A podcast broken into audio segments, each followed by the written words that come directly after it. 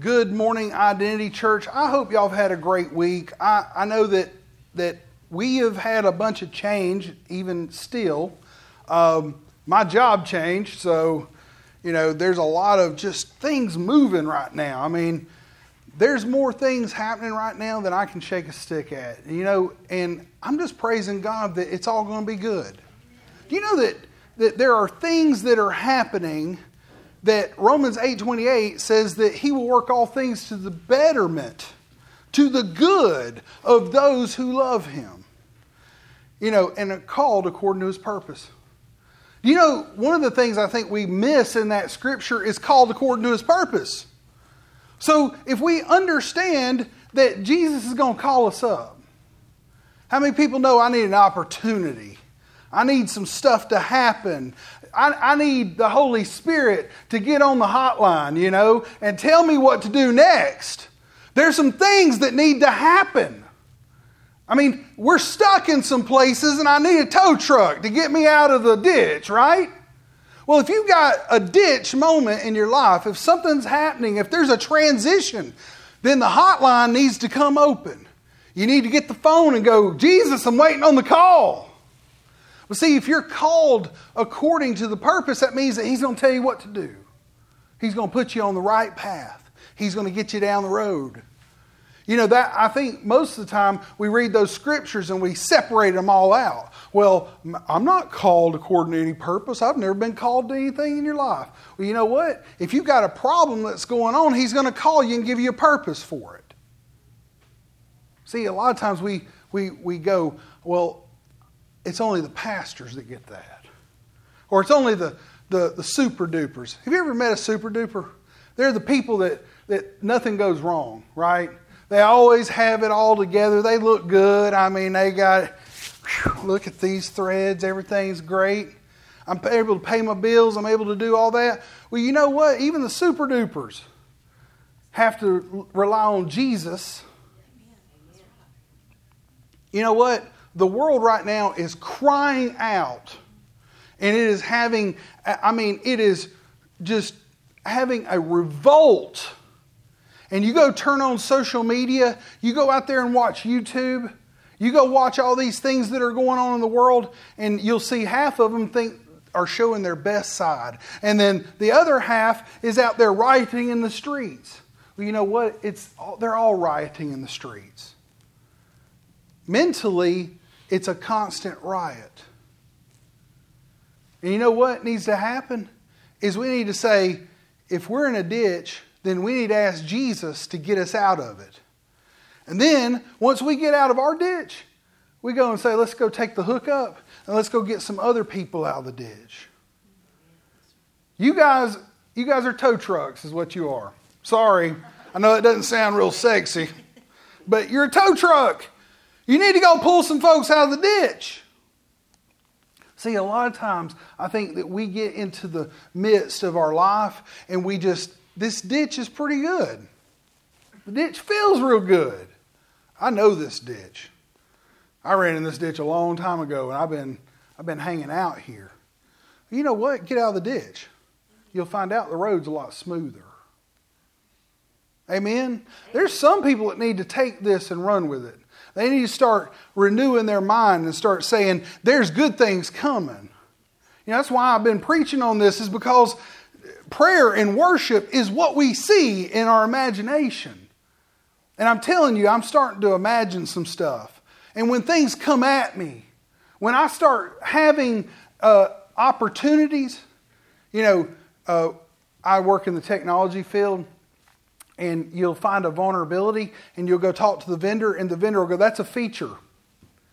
No it completely destroys everything. Well that's a feature just don't turn it on. Well see that's the thing. In our life there's a feature that is destroying stuff in your life. You need to go turn it off. Go turn off the TV, go turn off the YouTube, go turn off the Facebook, go turn off the Instagram, go turn off anything, Twitter, anything that's, that's stopping your mind. How about this? How about if somebody's telling you negative things, go find people who put positive things into you, helping you to see. You know, if you can just see it, you can believe it, and if you believe it, you can walk in it.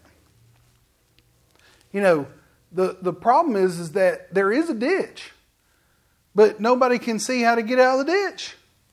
And see, all this is trying to tell you is that if I can see beyond it, then I can go, there's something other than what I'm in. I know this is I know this is hard, okay? I'm gonna I'm gonna turn it up. We're gonna we're gonna have some fun this morning. But I want you to understand is that there are things in your life right now that you consider to be unfathomable. You can't get over it. There's never gonna be anything that's gonna be any better. You know what? If you died tomorrow, you got a heaven here with Jesus. Woo! Man, I just turned it up, right? Everybody's going, Jesus! Woo! I'm gonna go see him. Well, you know what? If we lived our life that way, then we wouldn't go, well, what if I die? Well, if you go see Jesus. You know, we, we, need to, we need to understand where we're at. And we need to go, wow, I am in a ditch. Let me get out of the ditch. You know, all these people, we were talking about this the other day, and we were talking about people who were on the fence about something. On the fence about believing in Jesus, on the fence about healing, on the fence about all kinds of stuff. And guess what? If you're on the fence, then, then Romans 10 10 kicks in. No, Romans 10 3 kicks in, where he says, anybody that tries to go over the fence to get into the sheep pen, that they're a thief. And you go, Well, Dusty, you call me a thief. You trying to get over the fence? Are you on the fence? Or are you trying to go through the gate? Because he says, I am the gate, I am the way in. And see, if you decide, I want to get in, I want to, I want to take myself and I want to take, I want to take my, my doubt and my unbelief where I'm going being tossed back and forth. Well, guess what? You got to put your faith in Jesus. You got to let Him show you where to go next. See, all we're this close from getting out of our ditch and being on the road, going through His gate. You know why the, the gate is narrow and the path is straight? Is because He doesn't want you to get off the, the path. If it was windy and curvy and you're going really, really fast, what happens when you go really, really fast and you're going around a curve? You go flying off the, the curve, right? Woo! Joanne, I, I can tell you've tumbled a couple times off the curve. Joanne's been like, ah, you know, flip. You know what? These are the things that we have to remember is that if we're going around a curve really fast, then we're going to get hurt. So Jesus said, hey, I'm going to make your path straight so you can go as fast as you need to go. You're not going around a curve. You're not, you're not getting yourself in a ditch anymore. See, that's the whole thing is that we go, wow, that curvy path looks really fun. And Jesus says, go through the straight gate, go through the straight path and I'll give you a way to where you can go as fast as you need to go. And this is where I want us to begin. This is where the Holy Spirit is telling each and every one of us that we need to understand that God has good things for you. I got a couple head nods, but I want you to go, Amen. Amen. Amen. Man, I also need some water. God wants me to get some water. You know that there's a there's a place that God has in his wallet for you. You know, we got iPhones now. Like I've got thousands upon thousands of pictures on my iPhone. I could show you my kids. I could show you my daughter's wedding. You know, God has his his proverbial iPhone up there and he's got your picture in it and he's going he's going, "Vicky, look, I love you. You see this? Oh, Heather, I see this. Jason, you know, do you know that every single time that God is talking to his angels, he's telling them how much he loves you? And we know because he sent his son. Do you know that if I if I truly believe that, if I truly knew what the scriptures say about that, and I stand in it and I see God with his goodness coming after me, then guess what's going to happen? I'm going to live in His goodness. There's going to be opportunities for you. You're going to see the goodness of God come to pass in your life. Say amen. amen. All right. There we go. I'm going to just recap real quick. Um, proseuchomai. This word for prayer is a compound word. It means a near wish. It means that if I need to pray for someone or if I need to pray to God about something, that I'm bringing that to me. I, I'm going near to it in my mind. So I'm meditating, I'm, I'm seeing it. You know, a lot of times people will go, Thus saith the Lord, hallelujah. Thank you, Father, for this, you know, for everything that you've given us. That is words. But see, we need to be able to see it. God, I see all the things that you've given me. I, you know, it's funny. I can have my eyes open. I can see my house right now. How many people's able to imagine that way? You're able to go down. You know, you do this in your car. You're driving down the road and you've got all the worries of your, of your day going through your head, and you get into your, your driveway and you go, How the heck did I get here? You know how you got there? Is that your mind was completely somewhere else. You were thinking about it. You were seeing bad things happen to you, and all of a sudden, your but your body, your muscle memory, the everything else about you was taking you home. You know that this is this is a truth that we need to understand is that is that in our own lives we we imagine all the time. You know, you're praying all the time. Some of it is worry, some of it is, hey, I'm longing for something that I haven't seen. You know, I, I think part of the problem that I have in my own life is that I will be thinking about things that I need to get done. You know, how many people, while you've been in here listening to me right now, you're, you're actually, I thought you were writing scriptures down. You're writing down, I'm going to go to, I'm going to go to the, the barbecue joint because I love barbecue more than anything and I'm going to go buy and buy some milk, and I'm going to buy some eggs. No, no, no, we got to get some eggs, you know, because uh, every, well, everybody's got eggs now. I think we got chickens going on everywhere in the church. But the, the problem comes down to is that we we list out in our heads over and over and over and over and over and over and over. You know that this is one of the problems that I have I, am not, I'm not exempt from it. I haven't arrived. But you know, one of the things that I will say is that the more that I start realizing, you know what, I played this video before. I go, Lord, help me. Show me something different. And I start looking for something that I can put good thoughts.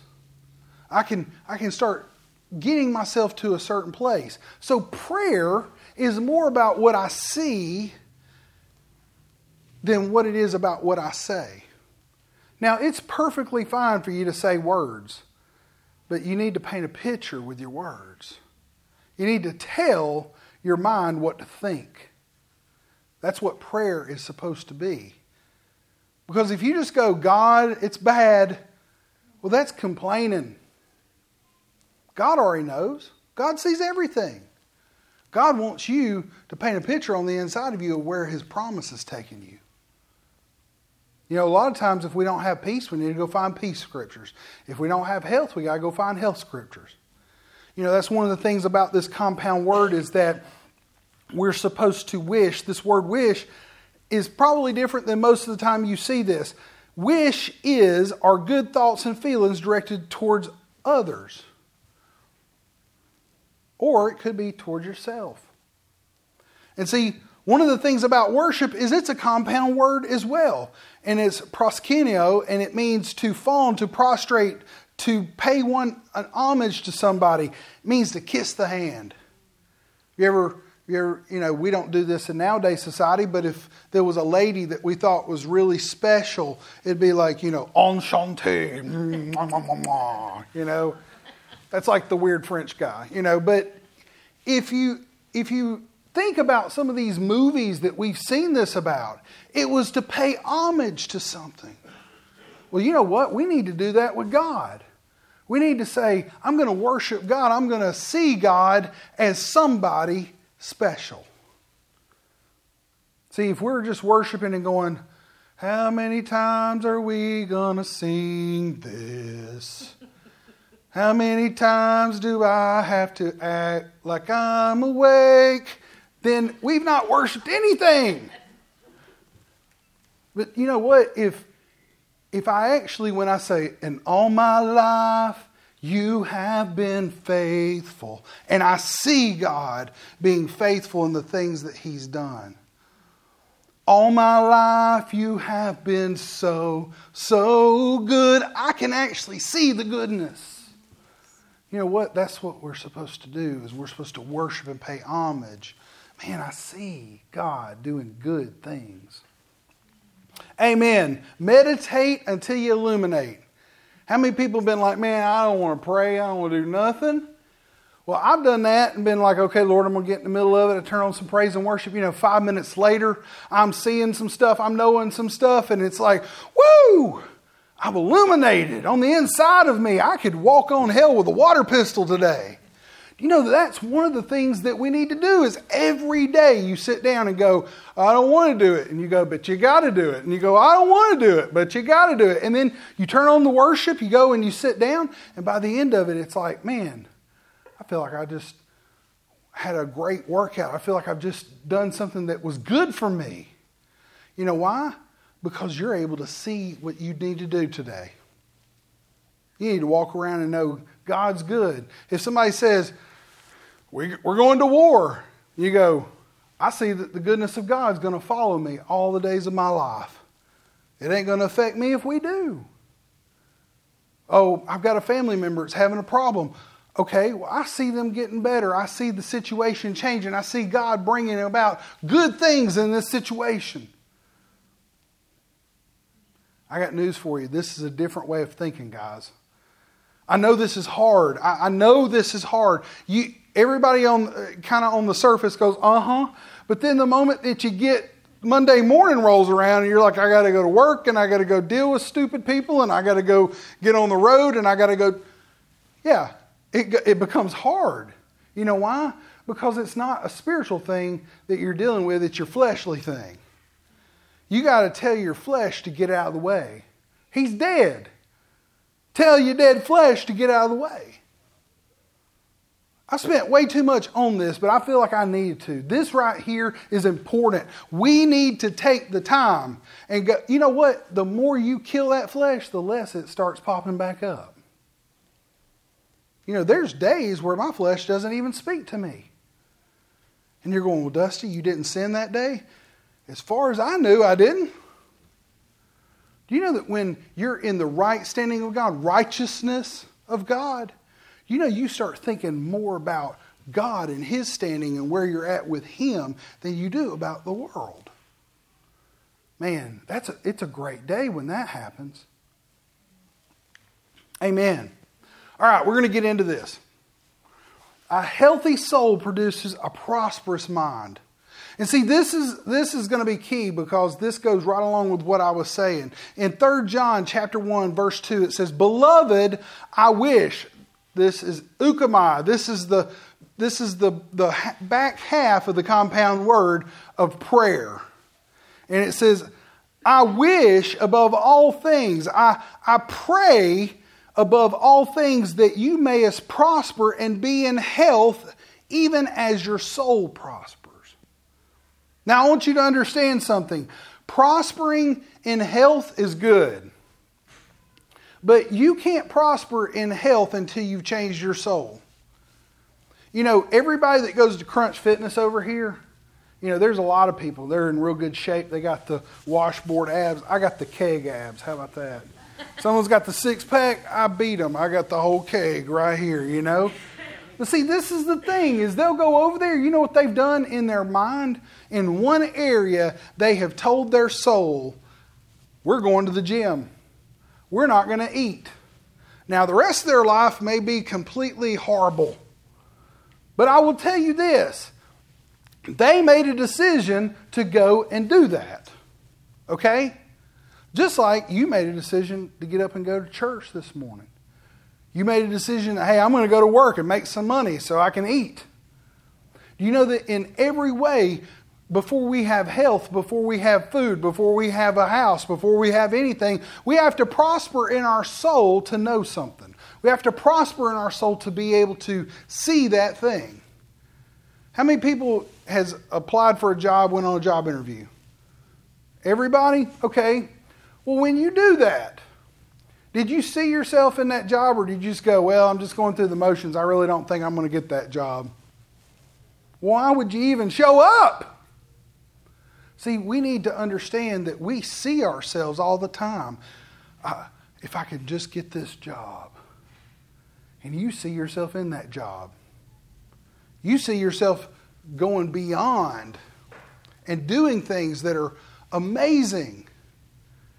And then when sometimes when it doesn't happen, you go, "Oh, that crushed my dreams." We had a friend of ours that we heard about last night and they had an issue where their event got canceled and I was just like, "Just reschedule the event." And they were like, "Nope, done with it. Not going to do it anymore." You know that just because something is a roadblock doesn't mean that it's a no. You know, there's been plenty of things in my life that were roadblocks. I would not be a computer engineer today working for the power company if no was the last word I heard, right? Because I literally had ADD and dyslexia, and I didn't even pass high school. I had to go get a GED, and there was a lot of things that was stacked against me, and I started just working and going and doing. And you know what happened is eventually the no's started turning into maybes. And maybe started turning into yeses. And you know what? I took every one of the yeses and the maybes and I said, God's got a plan.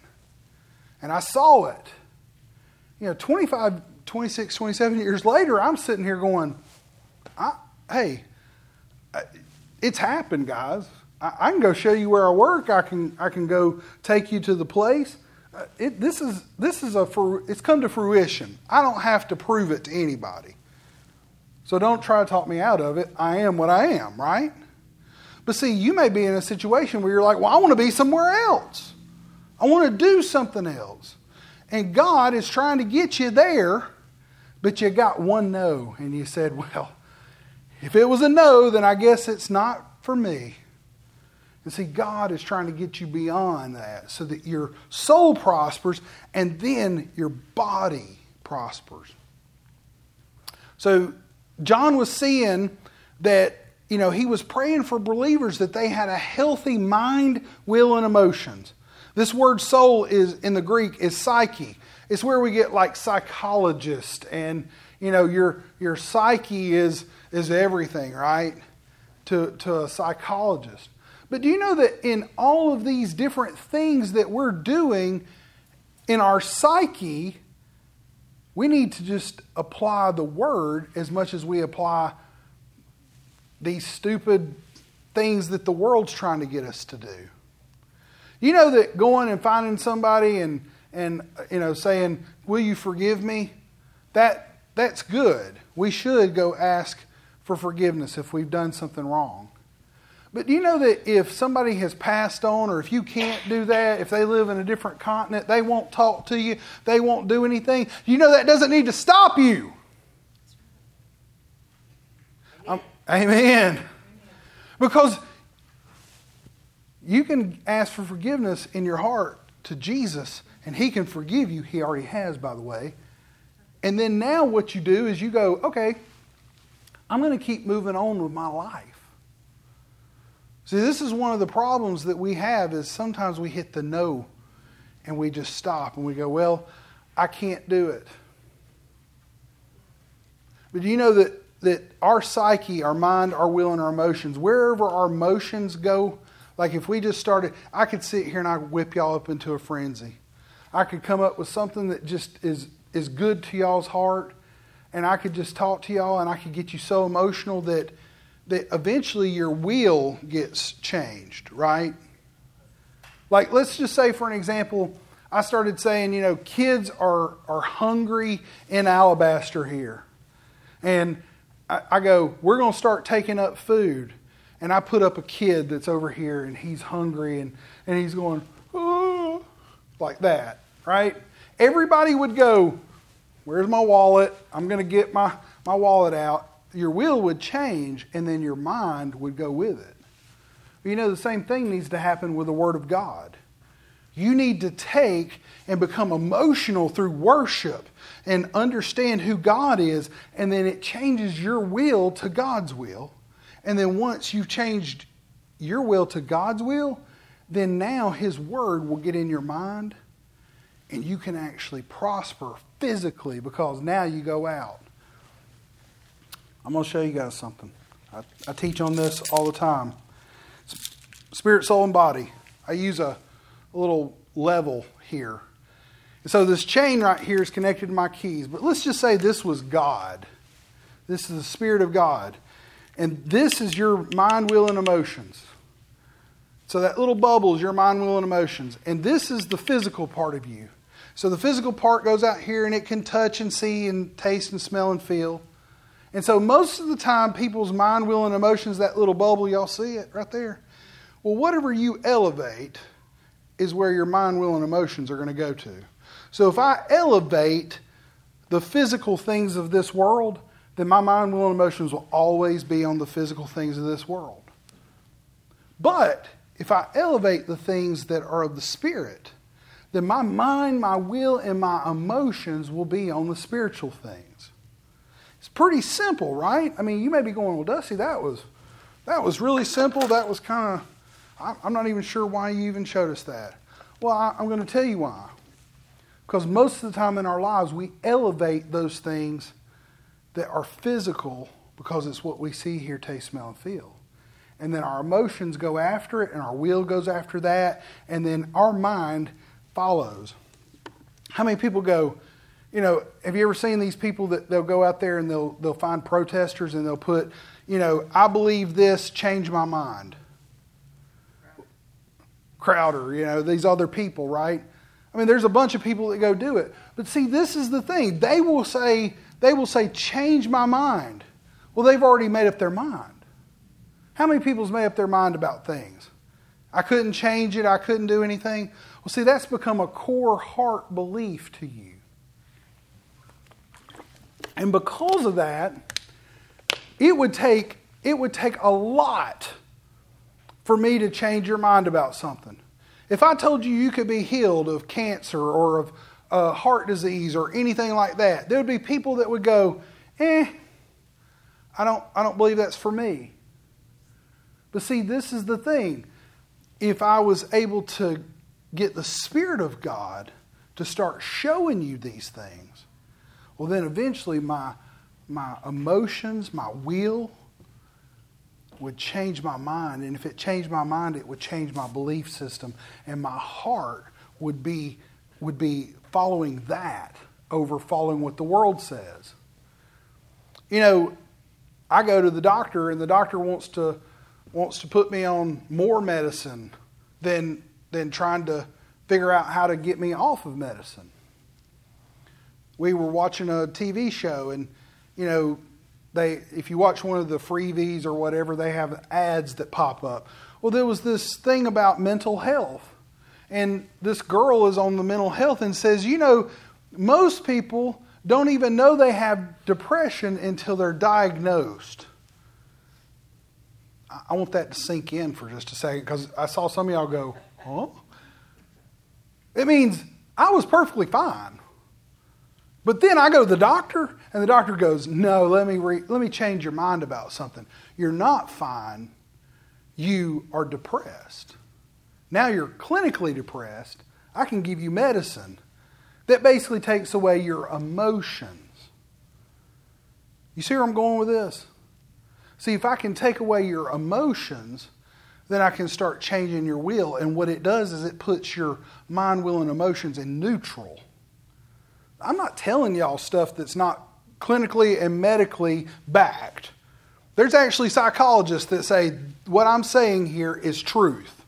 Okay? So I'm not just giving you the, well, this is just biblical, Dusty. No, no, no. This is actually backed by science. They've watched it, they have seen it. That if I can change your emotions, then I can change your will. And if I can change your will, then I can change the way you think. See, clinical depression is I see something that's bad in my life and I can't see the good things in my life. Now that I see the good thing, I can't see the good things in my life, then I only focus on the bad things. And when I only focus on the bad things, then now I follow the pattern of my emotions. And most of the time it's like crying and whining and screaming, right? Nobody ever says I'm clinically antidepressed, right? I mean, how many people have said, I'm clinically antidepressed? I can't even get depressed. Like, I can't even think about depression stuff, right?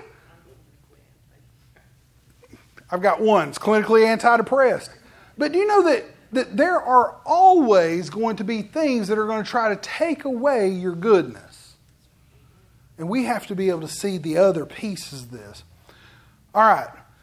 Romans 12, 2, it says, And do not be conformed to this world, but be transformed by the renewing of your mind, that you may prove what is good and acceptable and perfect will of God. Do you know that when we transform our mind, if I can get enough word in you, then enough word's going to get out of you. You're going to start walk, walking in it. And you go, Well, Dusty, how do I walk in it? Well, the first thing you do is you put the word in, and the word becomes what you think about. And every time you're thinking about it, how, how, how about this? And I, am not going to say, I'm going to, if, if he ever wants to give this testimony, I will, but I will tell you there are people that I've seen change because they have something bad happen to them, and before they would get all upset. Now, something bad happens to them, and they start thinking about the word and about the person. Do you know that the word starts changing the way we see things? Something bad happens to you, and you go, Something good's coming. Something good's coming. I see it. I know it. I can, I can taste it. I can smell it. I can feel it. It's happening. It's, we're, we're on the verge of just complete and total victory.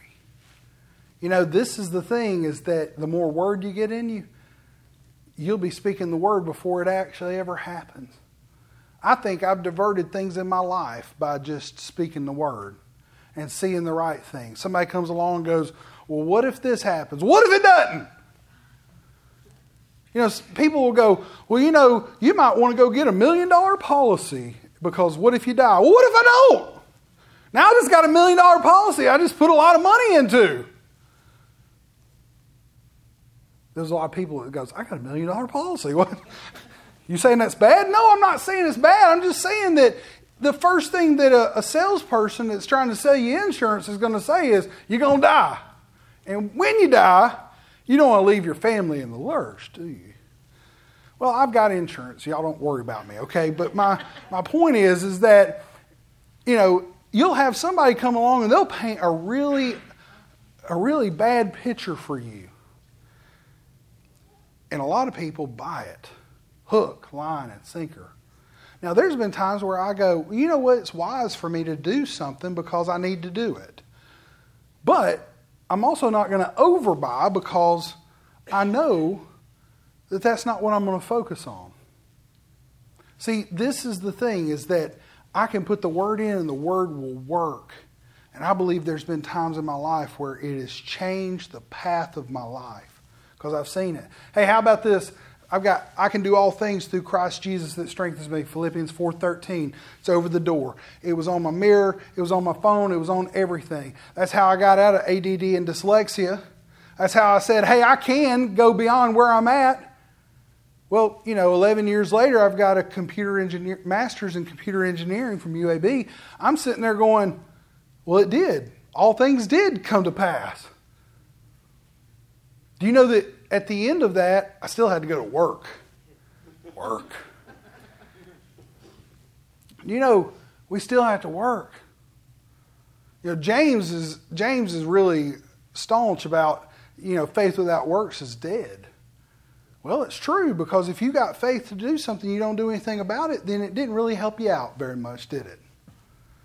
I still had to go to school. I still had to go and do twice amount of work in order to be able to pass the classes as everybody else. You go, well, how did you do twice the amount of work? I read the thing, the text two and three times before I actually got it. How many people's read something and you and you just didn't get it, you didn't comprehend it? You know, that was my problem. My problem was is I could read something and I couldn't comprehend it. So I'd have to reread it and I'd have to comprehend it. And then I had to reread it and I'd have to comprehend it. And you know, the thing is, is that the more I started believing I can do all things through Christ Jesus that strengthens me, you know that I actually started getting jobs where I had to go comprehend like lots and lots of documents really quick. You know, one of my jobs nowadays is to sit there and take things from the government, standards, and go and say, how do we apply this?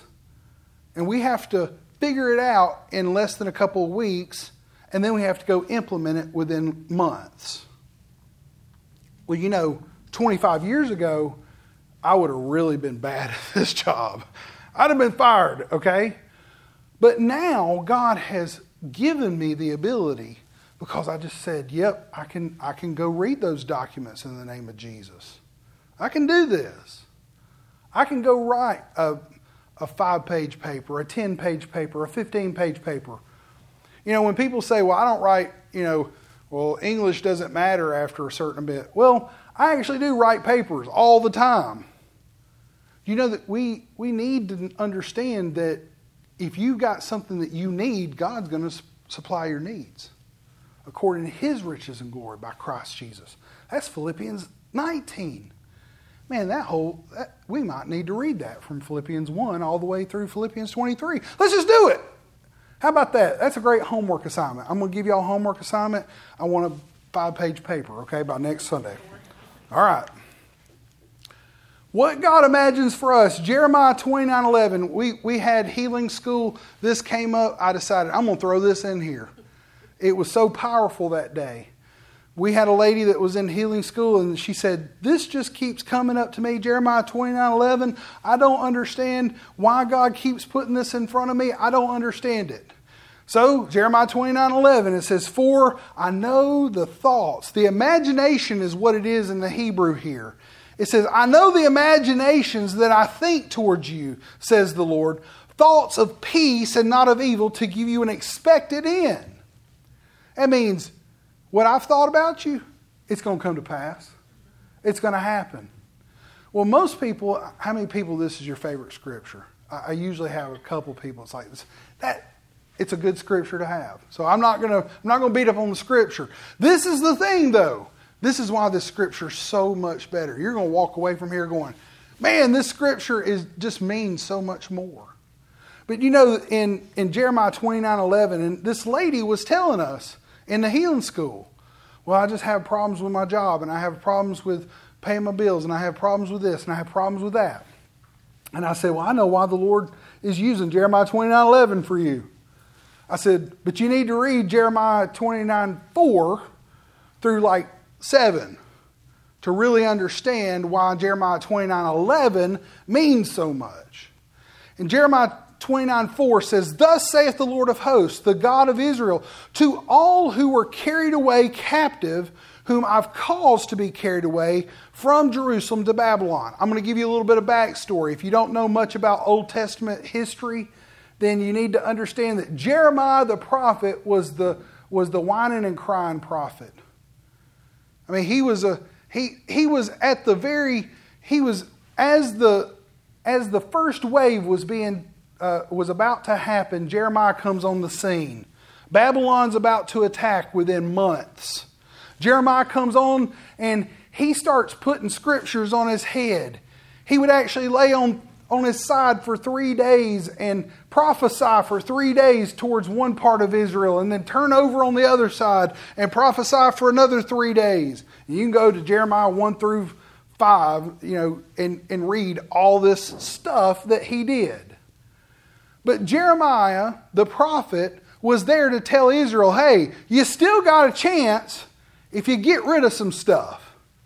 God's going to cause the Babylonians to not be able to take you over. And, and basically, Israel went, nanny, nanny, but, but. And, and what happened was Babylon came in and took them over. Yes, I did do a nanny, but, but it's okay. This is the thing, though. Jeremiah 29 comes to the point to where Babylon has taken them in and everybody is afraid. We're going to die. We're going to have issues the rest of our life.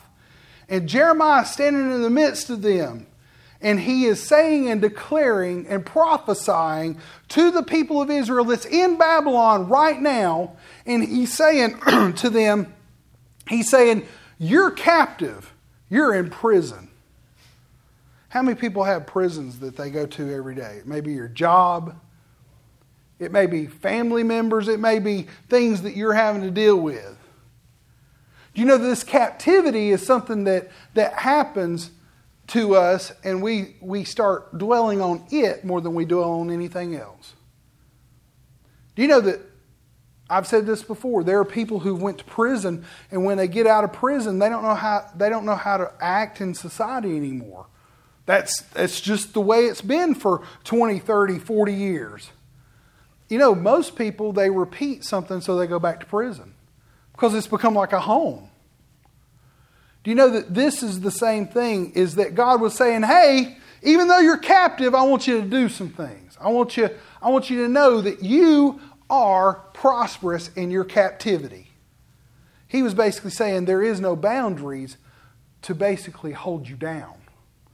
And it says in verse 5, and it says, Build houses and dwell in them, plant gardens and eat their fruit. Take wives and begot sons and daughters, and take wives for your sons, and give, give your daughters to husbands, so that they may bear sons and daughters, that you may be increased there. Uh oh. I mean, I'm in captivity. I should be getting less rather than more. But God says, no, you're going to increase there. You know why? Because there's a lot of things that if they, they were already in captivity in Israel, they were captive by their sin. They were captive by the things that they were worshiping. They were actually worshiping idols like Moloch and all these others, and they were throwing babies in fires and doing crazy stuff. Israel wasn't just like, well, I just didn't pray enough. That wasn't it. It was they started worshiping other gods, and those gods was requiring that they kill their children.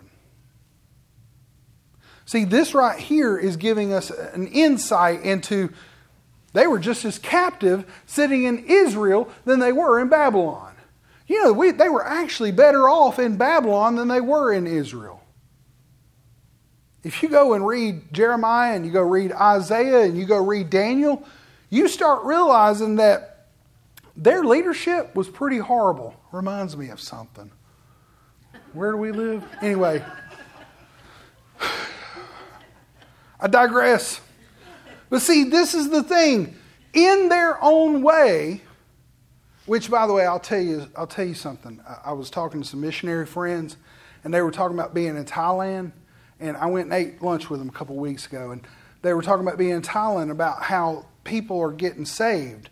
And I was thinking, okay, well, you know, maybe two or three people. And they were like, no, we had an event and uh, we invited all the villages around, and like 5,000 people show up and 900 people get saved the first day.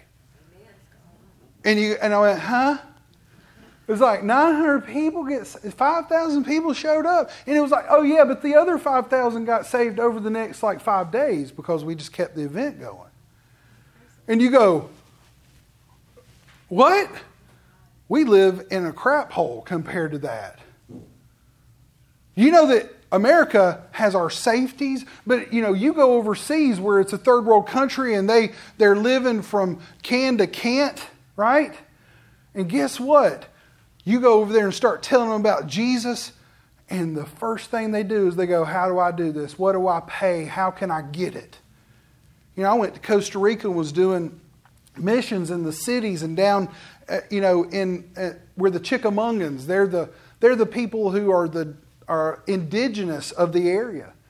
You know, you can go to those people and you can you can just talk about Jesus.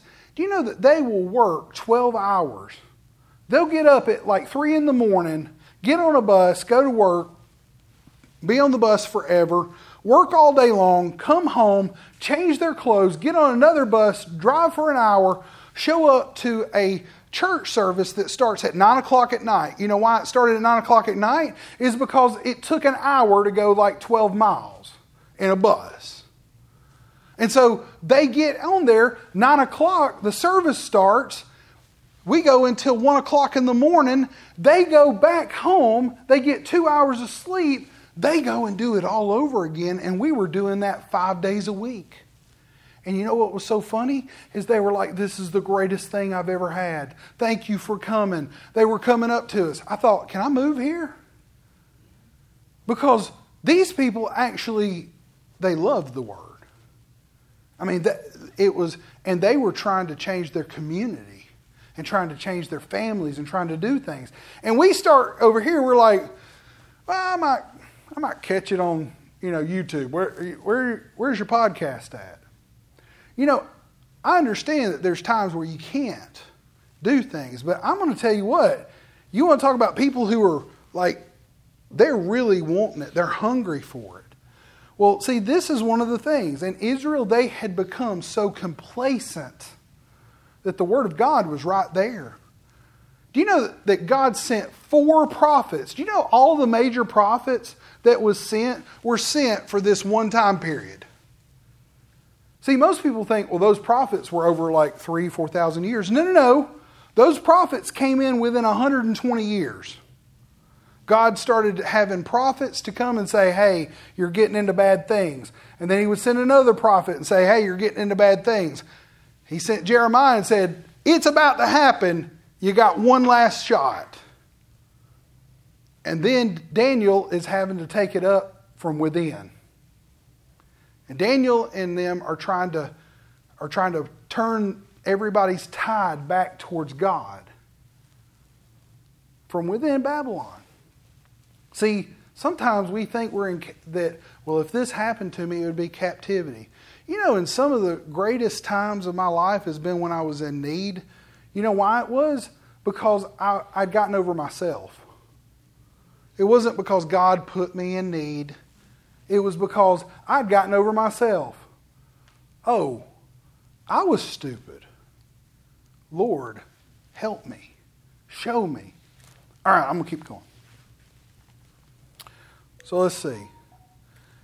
So, anyway, he says here uh, in verse 6 take wives and daughters and give your you know wives and daughters to other people so that they can have wives and so they can have sons and daughters and, and increase there and not diminish. In verse 7, it says, Seek the peace of the city where I've caused you to be carried away, and, and to pray the Lord for it, for it is peace with you will you will have.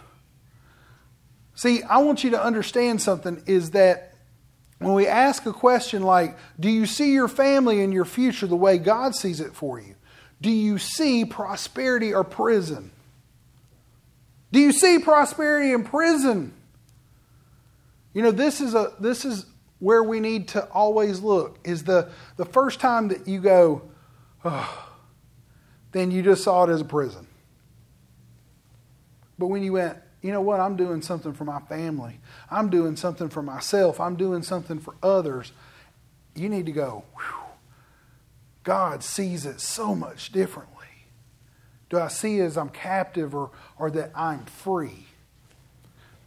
So when we meditate on things like peace, love, health, prosperity, and goodness of God, it builds faith and trust in God's promises.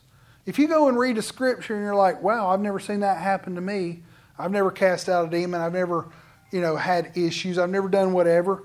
Then guess what? It means it's just a promise that's waiting for you to take, right? Philippians 4 8 through 9. Finally, my brethren, whatsoever things are true, whatsoever things are noble, whatsoever things are just and pure and lovely and of good report, and any virtue, anything that's praiseworthy. How about this? if I got if y'all got a good parking spot out out here and you only walk like five feet, or if you walk twenty five feet, you know the we got a small building here. Just praise God, we got the small building. You didn't have to walk that far, right? You can always find the goodness of God in everything.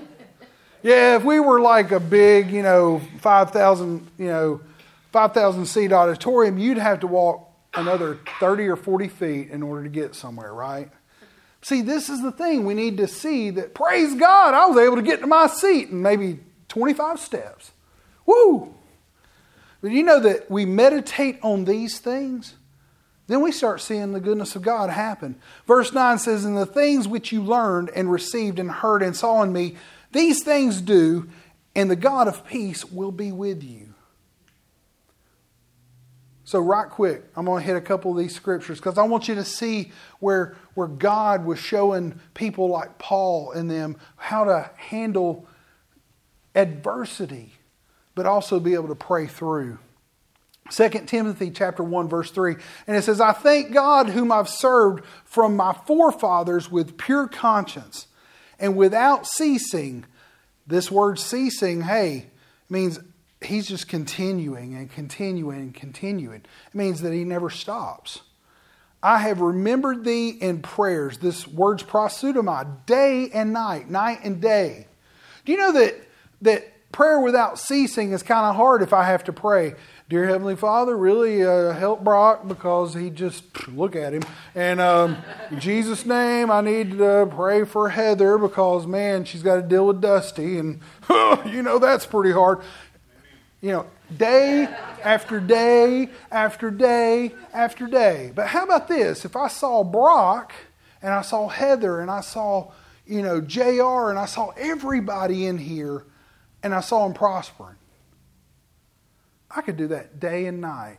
I could be driving down the road and I think about Jay, and I think about my mom, and I think about my sister, and I just think about Ray, and, and I start seeing their situation. I start seeing them better. You know, I can do that all day, every day. In fact, it's a whole lot better than sitting there going, "Well, I got, I got to go to work, and I got to, you know, have this meeting, and I got to have that meeting." You know, there's plenty of times where the Holy Spirit just goes, Stop! Because I'll just be sitting there just mulling over the things that had happened in the day. Well, that day's already passed. Let go of that day, and I just start thinking about the people that are around me. And I start seeing them prosper. See, this is how we pray without ceasing. As I start seeing the goodness of God happening in your lives. I start seeing the goodness of God happening in my life. You know, one of the things, and I might get this wrong, but when I was in uh, Bible college, Andrew Wommack and all these other people would talk about prosperity. And people, oh, Dusty's about to start his prosperity thing. Well, you know, God wants you to prosper. But see, He can't prosper you unless He can get it through you. Most of the time, we think about prosperity as, as that God just keep giving to me. But you know, I found that the more money and the more time and the more uh, resources and all these other things, you know, resources is as good as money. You know, God is more about resources than he is about the almighty dollar. Who created the dollar? Did God create money? Anybody? No. In fact, it says in God we trust on the dollar, but do you know, there was a printing press somewhere up in like Virginia that was printing that money. Do you know this is a man's concept about bartering. But God prospers us through, through resources, time, and through opportunity. Say resources, resources. Time, time, and opportunity. opportunity. Do you know that money is just a resource? It's not the prosperity. And see, the thing is, is that if he can't he can't get it to you if he can't get it through you. God is looking at a way to where you're given to others and you're also your needs are being met. Your resources, your time, and your opportunities. And it says here in second, Amen, it is good. Second Timothy chapter 1, verse 4, and it says, greatly desire to see these things. This word see, I wished I'd underlined it. To see these things. I greatly desire to see these things. It, now, Paul's in prison, guys. I want you to understand. He's actually captive. He is in a prison cell. It means that he's not seeing much than just a wall and then some bars and then somebody brings him something to eat and that's all he gets. He's in prison. You know that he greatly is desiring to see these things. It means that he actually sees them in his mind and he's believing they're coming to pass in the physical. And you know what happens? He actually later on gets out of prison. You know, Paul would go into prison, he'd be there for like a couple of years. They'd release him because they couldn't keep him for very long. Because they'd bring him in front of the magistrate or whatever, and he would go, Hey, I'm a Roman citizen. I'm also Jewish. And they would go, Crap, I can't just do whatever I want to. If I was, you know, that was one good thing about being Roman. And that's one of the reasons why I believe God called Paul there is because he had dual citizenship. You know, it'd be really easy if I was if, if I had citizenship in America and I had citizenship in Costa Rica, because I could go to Costa Rica and I could just say, I just am. I'm here. I'm, I'm, I'm a citizen. Well, you know, when I went to Costa Rica for the mission trip, we had to tell them we were on vacation because they were actually telling people if you come and say you were doing ministry, they would turn you away. They put you on an airplane and send you back. You know, they're doing that in Africa and they're doing that in China and they're doing that all over the world. And people are having to get vacation visas to go do these things. But see, Paul had the best of both worlds. He could go into Israel and he could go into any Roman territory. Rome owned it all. So he could walk in, he could say anything he wanted to about Jesus. They come, they arrest him. Most of the time it was the Jews going, hey, kill him, we don't like him. He's saying stuff about Jesus. They go put him in front of the magistrate and they go, oh, so you're a Jew. And he goes, I'm a Roman Jew. Uh oh. We can hold you for a little while. But do you know that they would have to let him go? And it wasn't until a crazy emperor called Nero actually killed him because he, if he had followed the law, Paul would have lived out his days. But see, this is what I want you to understand is that he was wanting to see this, he was believing, he was standing on it, and it happened. I greatly desire to see thee being mindful of thy tears. That means he saw that Timothy was upset. You know, being mindful just means that I, I can I can see it. I know I, I'm I empathize. You know, that's one of the reasons why I think it's really important for us to have conversations with people and see their where they're coming from is because you need to you need to be able to see with them their situation and then also help them see how to get out of it. And it says right here, being mindful of, the, of your tears, that I may be filled with joy. See, Paul was trying to say, hey, I'm seeing a good outcome come here. I want you to see it too. I know you're upset, but I want you to see what I want you to see. And that means I'm going to come see you means that this situation is going to change, that the goodness of God is going to happen in your life. And you know what? It did. Paul gets out of prison and he goes and he preaches for like another five to seven years before Nero takes him over. Do you know that this is one of the things that I want you to understand is that we need to be able to help people see their not just their captivity or the issues that are going on in their life, but we need to be able to help them see out of their captivity. Because you know what? If you were in prison and thought you were going to die, and you're sitting here telling Timothy, hey, we're believing, we're going to get out of this. You know, there was a couple times Paul said, hey, I, would much rather like Philippians, Philippians chapter 2, I believe it was. He said that it's better for me to stay, it's better for you if, if I stay, it's better for me if I go on to be with Jesus. You know, that's one of the things I look at. I'm not staying for I'm not staying here on this earth for, for me. I'm staying on this earth for you. I'm staying on this earth for my family. That's the reason why I want to be here. You know, most most atheists, if you go talk to them, they're trying to hold on to life for themselves as long as possible because they only think it's a dirt nap. And this is the problem is they're going to wake up after they died and they're going to find out that they're going to be separated from God. See, they think they're separated from God now. See, hell is a lot worse. Hell is a lot worse. And it's not just a fiery pit. Do you know that right now, everybody on this planet has the power of God around them, the Holy Spirit? It is ever present. Do you know that hell means that I will be in utter darkness if I was there. It means there would be no peace, there would be no goodness. See, a lot of times people go, Well, I just don't want to burn for, you know, eternity. You'd rather burn than to if I constantly was in no peace. How many people's been super depressed? Anybody? Think about that times a million, and that's the way you would be for eternity. I'd rather get burned. See, this is what I want you to understand is that God does not want to separate himself from anybody. He wants them to come into the mix and into the fold, into the family of God. You know, Paul knew Timothy was in anguish, and that caught him up into some anguish, but Paul was painting a picture of a happy reunion. And like I said, it happened. So this is the thing. There, there's only one way to pray without ceasing, that is keeping your vision in your heart, your belief system.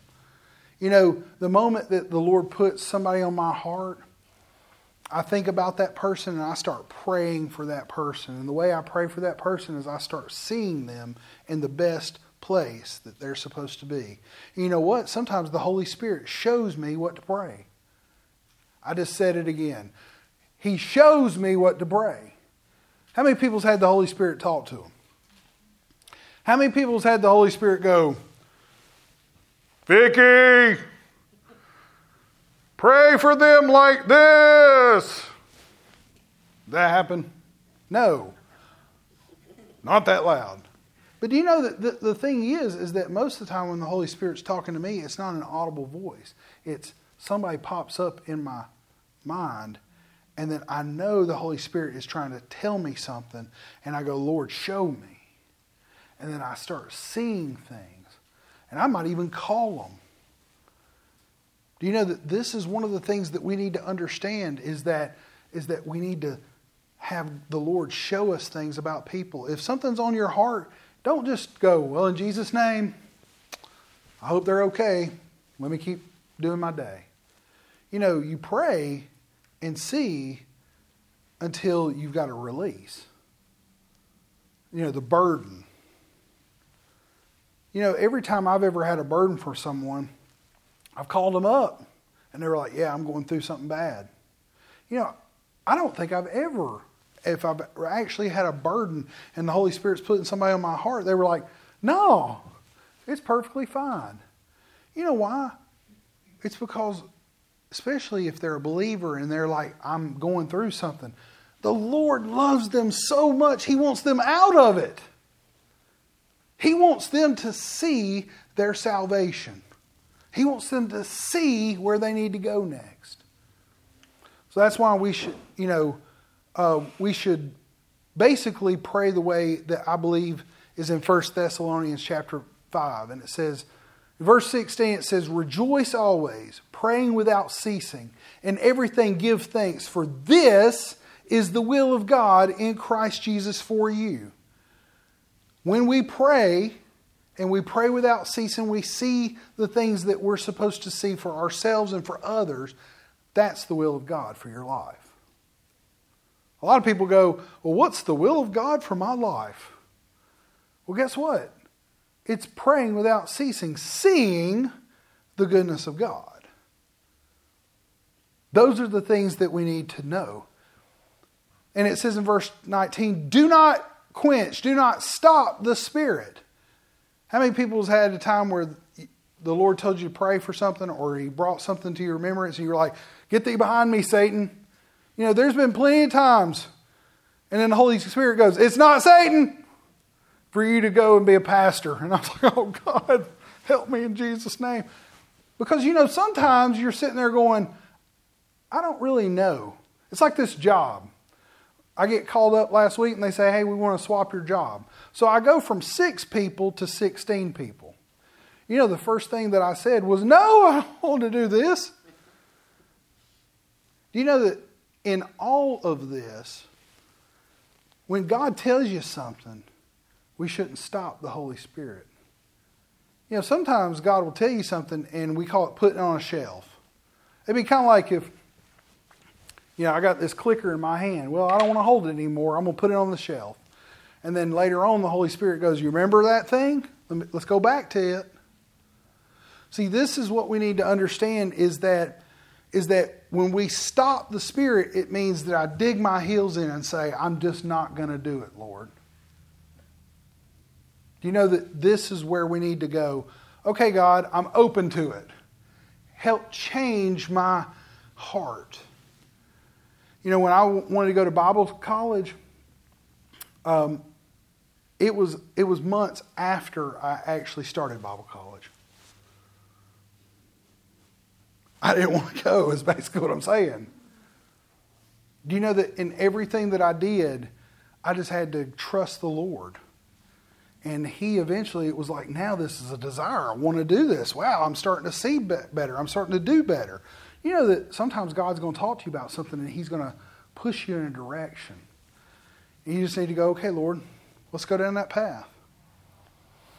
Verse 20 says, And do not despise prophecy. Man, most of the time people go, you know, well, if somebody comes up to you and says, Thus saith the Lord, Lindsay, uh, your life is going to be three, you know, antelopes walking in the midst of a, of a field, and there's going to be a jackrabbit. Amen. Hallelujah.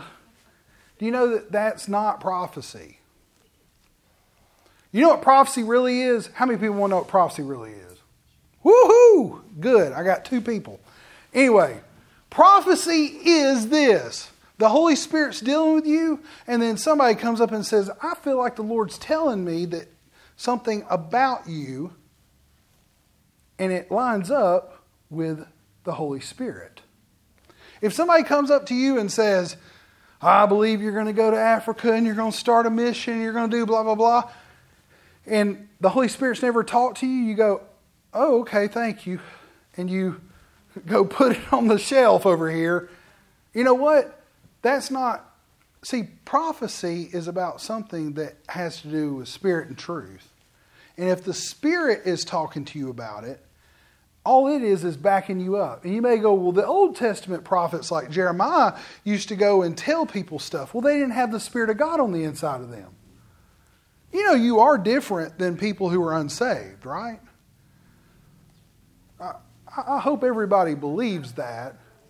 That when you got saved, that 2 Corinthians 5:17 kicked in, you became a new creature in Christ Jesus, that the Holy Spirit married up with your spirit, and then now you have the Holy Spirit on the inside of you, and now because you have the Holy Spirit on the inside of you, you get to be in on the on the deal.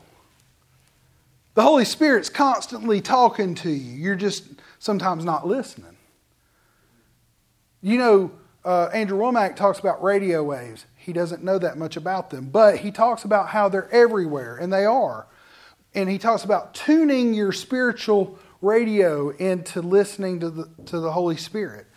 Well, do you know that when we actually understand that, that when we hit the frequency, then that's when we're going to actually get the message. You know, a lot of times we're hearing stuff and we're like, that doesn't sound right, and that doesn't sound right, and that doesn't sound right. You know why? Because it says that, it says in His Word that my people will hear my voice, my sheep will hear my voice, and no other will they follow.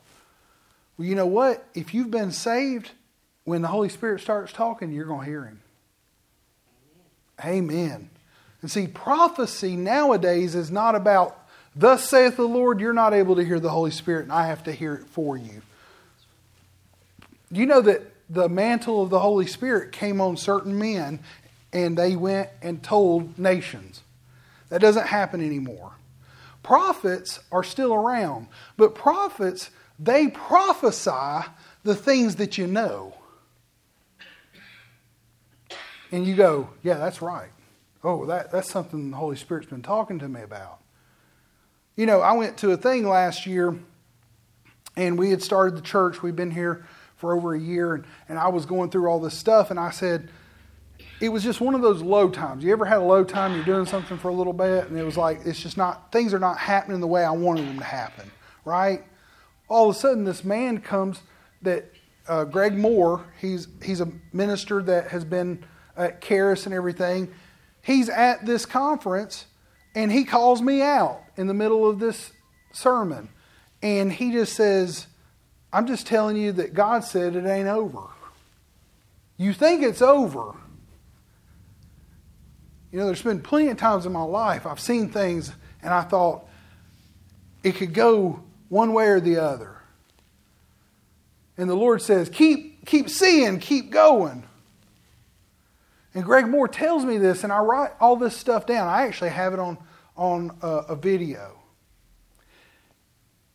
And Heather and I are sitting there, and I'm like, I'm just going to keep going. I'm going to keep seeing. You know that all kinds of things could happen? And the Holy Spirit just keeps saying, keep moving, keep going. It's not over. You need to believe that. It ain't over for you. Until you quit breathing and you're six foot under, keep moving and keep going. Amen? Amen. We have to test all things and hold fast to what is good. And whatever is good is what the Holy Spirit's telling us. Pray without ceasing is seeing the truth continually. See it in your mind until you are thankful. You know, if I just told you something was good and you went, oh, that, that sounds good, but until you actually see it in your mind and go, you know what, I'm thankful for that. It probably hadn't happened to you. You probably haven't fully integrated that. You haven't meditated until you illuminated, right? Let the Holy Spirit guide you. Don't stop Him from working with you. Prophecy is just foretelling the truth, the things that are in you. And if you have never seen, meditated, or prayed about something, then test it out based on truth. Let the truth rule your mind. If it doesn't line up with Scripture, don't meditate on it. If you go find the one, the one Scripture, you know, Jesus wept, well, then Jesus must have been sad all the time. No! You went and found one Scripture, go find some more. Jesus was good and he wanted good for people. Every head bowed and every eye closed. Father, we come to you in Christ Jesus' name. I just pray in Jesus' name that for each and every person that's at the sound of my voice, I pray, dear Lord, that you are just helping them to see and to pray through the mind's eye that you have given us to where we can meditate until we illuminate, Father, that we get a word from you, Father, in your word, that we search it out, that we see the truth, and that that spirit and that truth goes from the natural to putting super on it so that now we have supernatural, Father. And Father, I just pray, dear Lord, that you are showing people things that they can pray for their own lives, that they can pray for others. Father, get it through them so that you can get them to them. Father, I just pray, dear Lord, that there is prosperity and peace and, and contentment in each and every person's heart, and that they see good things for their lives and the people that are around them. Father, I just pray over each and every one of them as they go out this week. Just help them to be the the, the carrier of the good news of the gospel of Jesus Christ. And we just thank you, dear Lord, for it in Jesus' name. If you need prayer for anything, I'll be down front. Y'all have a great week. Y'all are dismissed.